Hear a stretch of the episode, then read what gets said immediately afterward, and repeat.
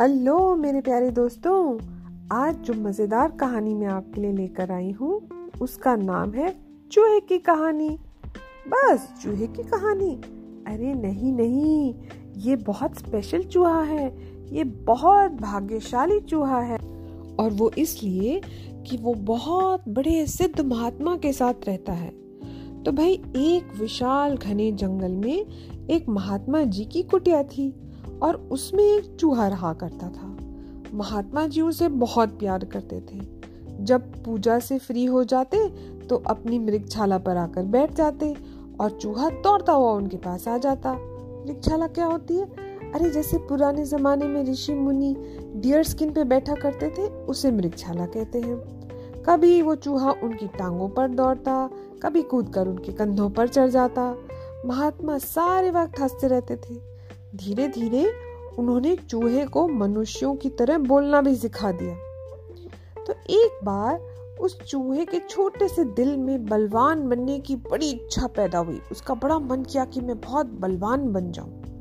वो बोला, महाराज, बिल्ली के दांत कितने तेज होते हैं। उसके पंजों में इतनी ताकत है कि एक झपट्टे में चूहे को दबोच लेती है और मार कर खा जाती है। बिल्ली से सब चूहे डरते भी हैं चूहे से तो कोई डरता भी नहीं। महाराज हंसने लगे और बोले तो फिर तू क्या चाहता है? बोला, महाराज, कोई ऐसा उपाय कीजिए जिससे मैं बिल्ली बन जाऊँ। वो बोले, बिल्ली बनकर तू क्या करेगा? अरे, फिर सब मुझसे डरेंगे। फिर मैं बिल्ली बनकर बिल्ली से लड़ूँगा, उससे चूहों का बदला लूँगा और हम पर इतने अत्याचार हुए हैं, ये बिल्ली सैकड़ों चूहे खा चुकी है, मैं उससे बदला लूँगा। उन महात्मा में ऐसी शक्ति थी कि वो अपनी योग बल से एक जीव को दूसरे जीव में बदल सकते थे। उन्होंने चूहे को बहुत समझाया कि केवल शक्ति से कोई बलवान नहीं हो जाता, अकल भी चाहिए होती है, पर चूहा नहीं माना। तब उन्होंने अपने कमंडल में से थोड़ा सा गंगा जल निकाला और उसकी कुछ बूंदें चूहे पर छिड़क दी और बाया हाथ ऊपर उठाकर बोले तथास्तु। और देखते ही देखते वहाँ पर एक सफ़ेद रंग की बिल्ली आकर खड़ी हो गई। नीली नीली आँखें, छोटा सा मुँह, मुलायम और सफ़ेद बर्फ़ जैसी खाल, उसे देखकर साधु महाराज भी हैरान रह गए। एक मिनट को तो वो महाराज के सामने खड़ी रही, फिर झपट्टा मारकर चूहे के बिल की ओर लपकी, मगर बिल को खाली देखकर चूहों की खोज में कुटिया से बाहर चली गई बिल्ली बनते ही वो बिल्लियों से बदला लेना तो कब की भूल गई। उल्टे चूहों पर ही टूट पड़ी। जहाँ कोई चूजा नज़र आ जाता, उसे काट खाती। हर वक्त उसके मुँह और पंजे से खून चिपका रहता, पर वो धीरे धीरे इससे भी असंतुष्ट रहने लगी, इससे भी वो खुश नहीं रहती थी। एक दिन जब साधु महाराज गंगा तट पे लौटे तो बिल्ली छत पर बैठी रो रही थी। कहने लगी, महाराज, असल ताकत तो कुत्ते में होती है। उसके सामने बिल्ली क्या की क्या गति? जब आप चले जाते हैं तो एक कुत्ता मुझे खाने को दौड़ता है। उससे सब डरते हैं। बिल्ली की खाल को वो देखते देखते उधेर देता है उसके दांत मोटी मोटी हड्डियाँ भी तोड़ देते हैं। भगवान, महाराज, मैं बलवान बनना चाहती हूँ। क्या आप मुझे कुत्ता बना देंगे? महात्मा कुछ कहना चाहते थे, मगर फिर चुप रहे और चुपचाप कमंडल से गंगा जल की बूंदे बिल्ली पर छिड़क कर फिर से क्या बोले? तथास्तु। और देखते ही देखते बिल्ली की जगह पर एक डब्याले रंग का कुत्ता अपने कान और पूंछ हिलाता हुआ आन खड़ा हुआ। पतली टांगे तेज नुकीले दांत, आगे को बढ़ा हुआ नथना। फिर क्या था? कुटिया के बाहर रोज हड्डियों का ढेर लगने लगा। छी छी छी छी। कभी गिलहरी, कभी खरगोश, कभी बिल्ली, जो कोई मिलता, कुत्ता उसे झपट लेता और मार डालता और अपने तेज नुकीले दांतों से खा जाता। और कुटिया के बाहर ज़मीन पर खुद के धब्बे धब्बे नज़र आने लगे। छी छी छी छी मगर एक दिन जब महाराज कुटिया में बैठे आराम कर रहे थे तो उन्होंने देखा कि कुत्ता दूर जंगल से रोता कराहता चला आ रहा है। उसका एक कान कटा हुआ है और उसके शरीर पर जगह जगह चोट लगी हुई है। महाराज जो थे, आसन छोड़कर उठ गए और उसे अंदर बुला लाए और पूछने लगे, अरे, तुझे क्या हुआ? तेरी ये दशा किसने की? किसने तेरा ये हाल बनाया? बोला, महाराज, रीछ ने, रीछ बड़ा बलवान जानवर है। उसमें असल ताकत है। अगर मैं भाग नहीं आया होता तो उसने तो मुझे आज मारी डाला होता। भालू भालू, रीछ। हम्म। महाराज ने कुत्ते के जख्म धोए, मगर कुत्ता बार बार ज़मीन पर पाँव पटक पटक कर जिद करने लगा। महाराज महाराज रीछ से सब डरते हैं। मेरे भी वैसे तेज, नाखून और पंजे होते। तो मुझसे भी सब डरते। रीछ से तो कोई भी पंगा नहीं लेता। वो तो एक झापड़ में सारे जानवरों की हालत खराब कर देता है। कुत्ते बिल्ली को तो एक झपट्टे में मार दे। महाराज अब समझ गए कि अब ये कुत्ता क्या चाहता है। और हँसते हुए उस पर गंगा जल फिर से छिड़क दिया और उसे रीछ बना दिया। अब रीछ बनते ही पहले तो वो साधु महाराज पर ही गुर्राया।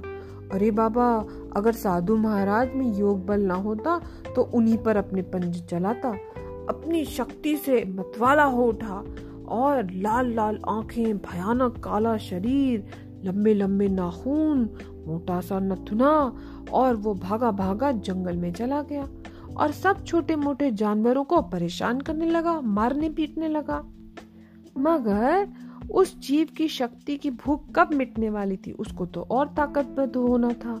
थोड़े ही दिनों में उसे अपने से भी ज़्यादा बाल बलवान एक और भालू नज़र आया। फिर चीता, फिर बाघ। एक एक करके वो सारे जानवरों में बदलता गया। और जंगल में शेर नहीं था, नहीं तो वो शेर भी बन जाता। आखिर एक रोज महाराज के सामने हाथ बाँध कर खड़ा हो गया और बोला, महात्मा जी मैंने देख लिया है, सबसे शक्तिशाली जीव हाथी होता है हाथी। हाथी की शक्ति की तो कोई सीमा ही नहीं, वो अपनी सूंड से बड़े बड़े जानवरों को उठाकर यह पटक देता है। उसके बाद एक लात मारता है तो पूरे ऊँचे ऊँचे पेड़ टूट जाते हैं। उसके दांत कितने लंबे होते हैं? क्या आप मुझे हाथी बना सकते हैं? ये मेरी अंतिम प्रार्थना है, बस इसके बाद मैं आपसे नहीं कहूँगा। तो महात्मा जी ने कहा, अरे, सोच ले, मूर्ख! फिर से तो भागा भागा मेरे पास नहीं आएगा। नहीं नहीं, महाराज, अब मैं कभी नहीं आऊँगा। बस आप मुझे हाथी बना दीजिए। महाराज ने हँसते हुए फिर से मंत्र पढ़ा और गंगा जल छिड़क दिया। कुटिया के बाहर एक ऊँचा, अंधियारे रंग का, भीम काय हाथी खड़ा हो गया। कदमे कुटिया से भी ऊँचा लंबा और उसके दो बड़े बड़े दांत बड़ी बड़ी टांगे हाथी चिंगाड़ता हुआ जंगल की ओर दौड़ा। उसकी तो शक्ति का कोई पार ही नहीं था, वो तो बहुत ही बलवान था। जंगल के जिस भाग में भी जाता, वहाँ से सब जानवर डर के मारे भाग जाते। उसकी चिंगार सुनकर पेड़ों पर बैठे हुए पक्षी भी थर थर कांपते और उड़ जाते।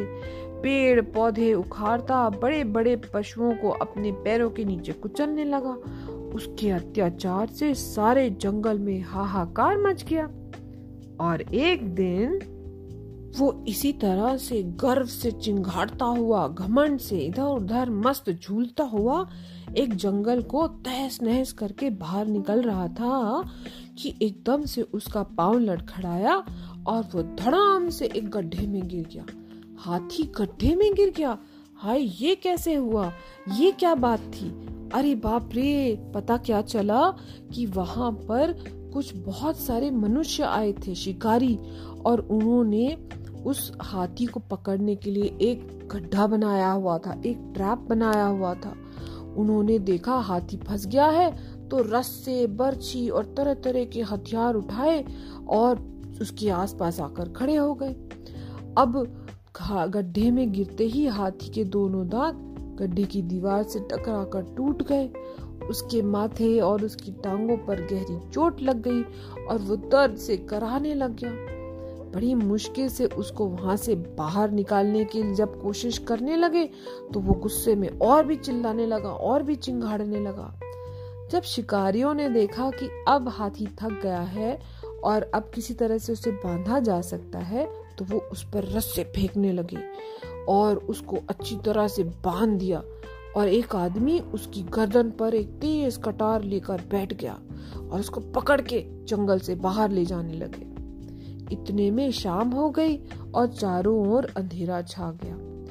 एक जगह पर सारे शिकारी रुक गए और हाथी के पाँव को मोटे मोटे रस्सों से एक पेड़ के तने से बाँध दिया और सोचा कि अब बाद में ले जाएँगे, कुछ देर आराम करते हैं। अब रात हो गई गहरी और भूख और दर्द से बेचारा हाथी बहुत दुखी हो गया और बार बार चिंगाड़ने लगा। मगर जंगल में उसकी आवाज़ चारों दिशाओं में घूमकर लौट आती। उसका रोना कौन सुनता? वो बार बार अपने जी में कहता, हाय, जो मुझे मालूम होता कि हाथी से भी कोई बलवान जीव है तो मैं तो शिकारी बनता ना।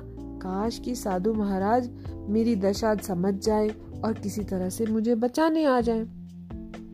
इतने में हाथी को कुछ ऐसा लगा जैसे उसके पिछले पाव पर खुजली हुई। हाथी ने कोई ध्यान नहीं दिया। फिर खुजली हुई, फिर भी ध्यान नहीं दिया। फिर ऐसा लगा जैसे उसके पिछले पाव पर कोई हल्की हल्की आवाज़ कर रहा है। आसमान में चाँद खिला हुआ था। सिर झुकाकर हाथी ने अपने पैर की तरफ़ देखा तो क्या देखता है? एक नन्ना सा चूहा उसके पाँव पर चढ़ा हुआ है। हाथी को पहले तो बड़ा गुस्सा आया और जी चाहा कि उसे वहीं पर मसल दे। लेकिन चांदनी में उसने क्या देखा कि चूहा तो चुपके से उसके पैरों पर बैठा अपने नन्हे नन्हे दांतों से उसकी रस्सियाँ काट रहा था। हाथी आँखें फाड़ फाड़ कर उसकी तरफ़ देखने लगा। अरे, ये चूहा कौन है? क्यों मेरे बंधन काट रहा है? हाथी बार बार सोचता और हैरान हो जाता। रात बीत चली थी। धीरे धीरे सुबह होने लगी। दूर क्षितिज पर सूर्य देव ने दर्शन दिए और उनकी पहली किरणों ने जंगल में अपनी रोशनी फैला दी और इतने में शिकारियों की आवाज़ें फिर से आने लग गईं, वो जाग गए। हाथी काँप गया, मगर ठीक उसी वक्त उसे पता चला कि उसकी रस्सियों का आखिरी फंदा भी टूटकर अलग हो गया है और उसका शरीर आज़ाद हो गया है। हाथी ने कृतज्ञता से झुककर चूहे की ओर देखा। थैंक यू कहने के लिए। मगर चूहा तो वहाँ था नहीं, उसका तो नामो निशान भी नहीं था।